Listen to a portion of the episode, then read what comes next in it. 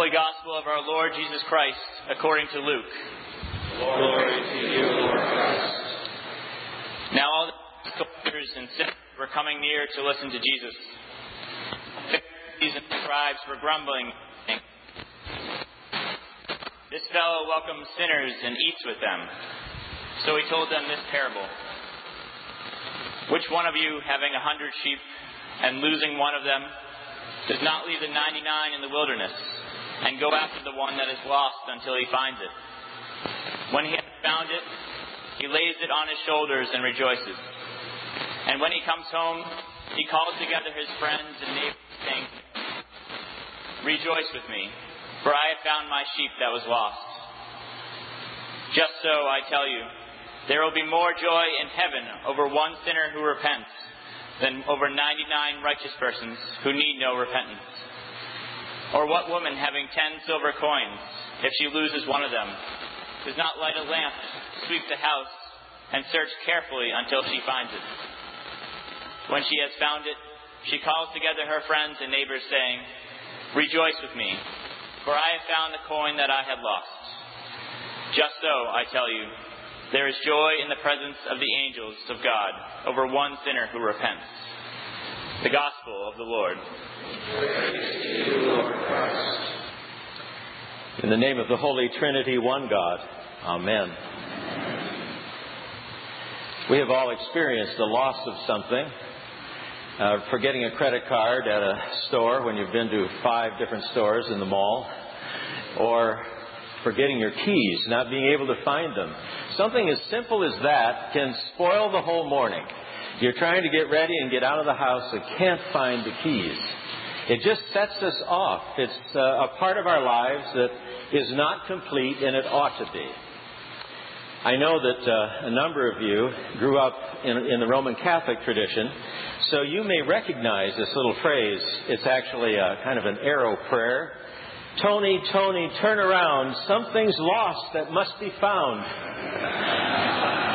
Well, the Tony, it's not addressed to this Tony or any Tony you know, but rather to St. Francis of Padua, hoping that he might be able to help find those lost keys or that credit card.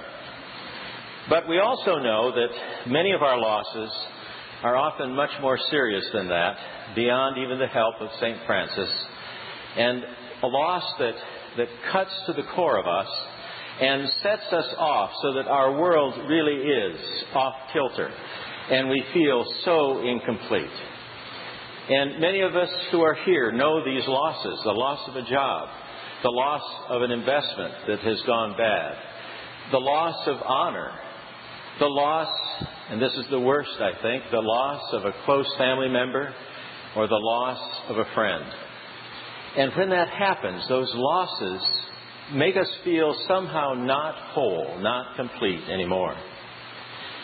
In today's gospel, I think that Jesus gives us a glimpse of the nature of God. And the image that Jesus presents is of one who seeks to restore wholeness willing to do anything in order to find the lost. I think it's very important for us to see that in this gospel, that this, is, this, this gospel is about the nature of God. As the lesson unfolds, we're told that tax collectors and sinners are following Jesus. They want to hear what he has to say, and he's even eating with them it, I think, is valuable for us to pause and wonder for a moment what might it have been that attracted the tax collectors and the sinners? What was it about Jesus? What was it about what he was saying, about what he was doing? Perhaps it was uh, some of the healing that occurred in his presence. But perhaps it was that they were as surprised as the Pharisees and the scribes that Jesus treated them as valued human beings. I think that might be at the heart of it. That they realized that in this person was a rabbi who could see in them something good. Well, the, the text says that the Pharisees and the scribes were grumbling among themselves.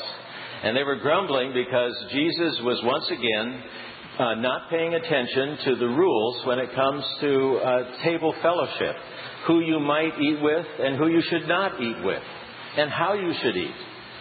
They were upset that he was entertaining, welcoming, providing hospitality to taxpayers and to sinners.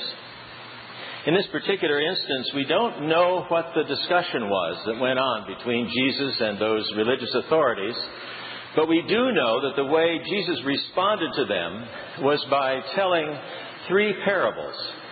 We have two of the parables in today's lesson. The third is the longest, and it's the parable of the lost son, or more commonly called the parable of the prodigal son. That parable we read once every three years on the fourth uh, Sunday in Lent in year C. So we won't read it for a while. And I would encourage you to complete uh, reading chapter 15 because it is that last parable that really clenches the argument for Jesus. It is such a poignant story. It's such an important story, I think, and for me, I believe it's the most powerful parable in all of the, all of the New Testament. Well, there are a couple of things I think we should notice about the, the two parables that, actually the three parables that are in this chapter. First of all, there is a sense of incompleteness. Uh, the shepherd has a hundred sheep, but one is missing. Ninety-nine is an incomplete number. The woman has a savings of ten silver coins, but one is missing. Nine is, is the number, and it's incomplete until that other one joins it to make it ten. And then finally, in the parable of the lost son, the father and his two sons make up a complete number of three. But when that one son goes astray, it's incomplete. I think that's first thing to note in these parables.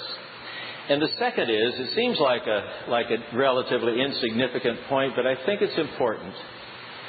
As Jesus tells these stories, they become increasingly intense in terms of the, what, the effect on the person that he's talking about. The shepherd, for example, is only missing 1% of what he has, one out of a hundred. The woman is missing 10%, one out of ten. And the father is missing half of what he had. It's as though Jesus is pressing the point harder and harder and harder with them for them to see the importance of what it means to love, the importance of what it means to go looking for the lost, the importance of including all. The first parable, the shepherd is missing one of the sheep. And what's sort of humorous about this one, uh, Jesus starts this by saying, who among you would not go looking for the one, leave the 99, and go looking for that one sheep? Well, the truth is, nobody would do that. but the story is about God. It's not about what we would do, but about what God would do.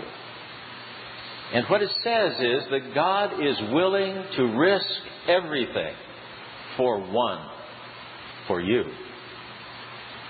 The second parable the woman who has lost the coin, she is diligent.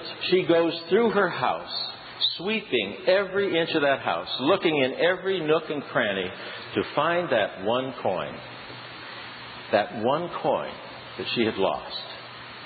Again, we see an image of God who is willing to persist, to work hard, to look, to seek, in order to find the one. But with these two very short parables, I think Jesus reveals an aspect of the nature of God that is very hard for the grumblers to see.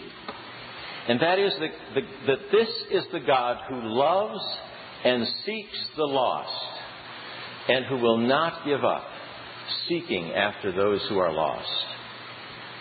William Sloane Coffin, in his uh, little book, Credo, uh, put it this way God's love is poured out universally for everyone, from the Pope to the loneliest wino on the planet.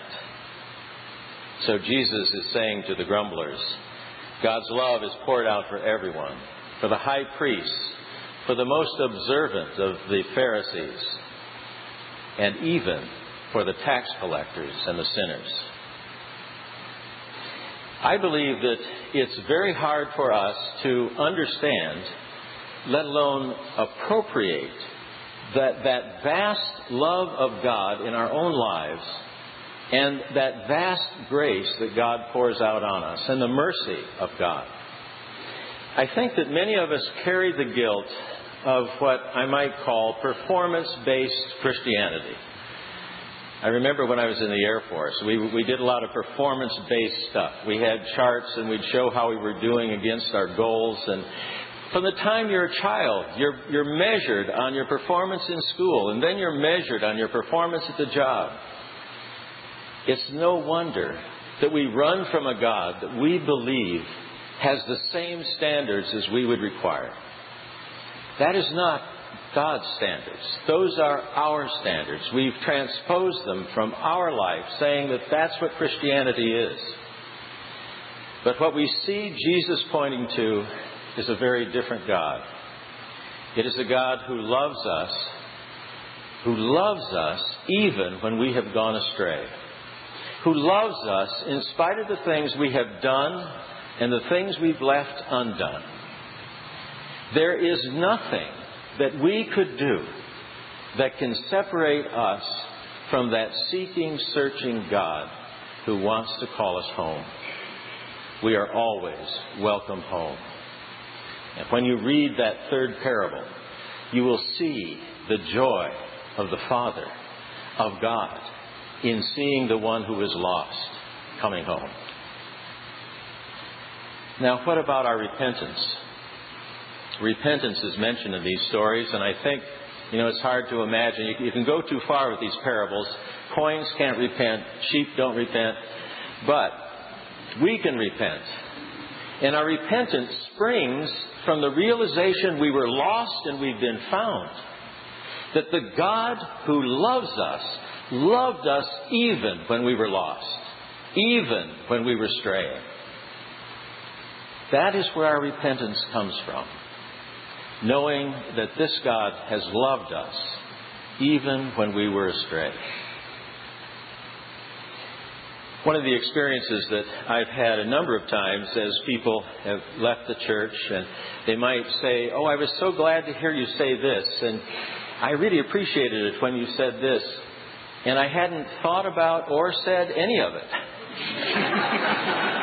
now, now, part of the reason for that is because the Holy Spirit is working on you while I preach. the Holy Spirit's working on me while I preach. So I want to be sure that, that you hear very clearly one simple thing this morning God loves you. Amen.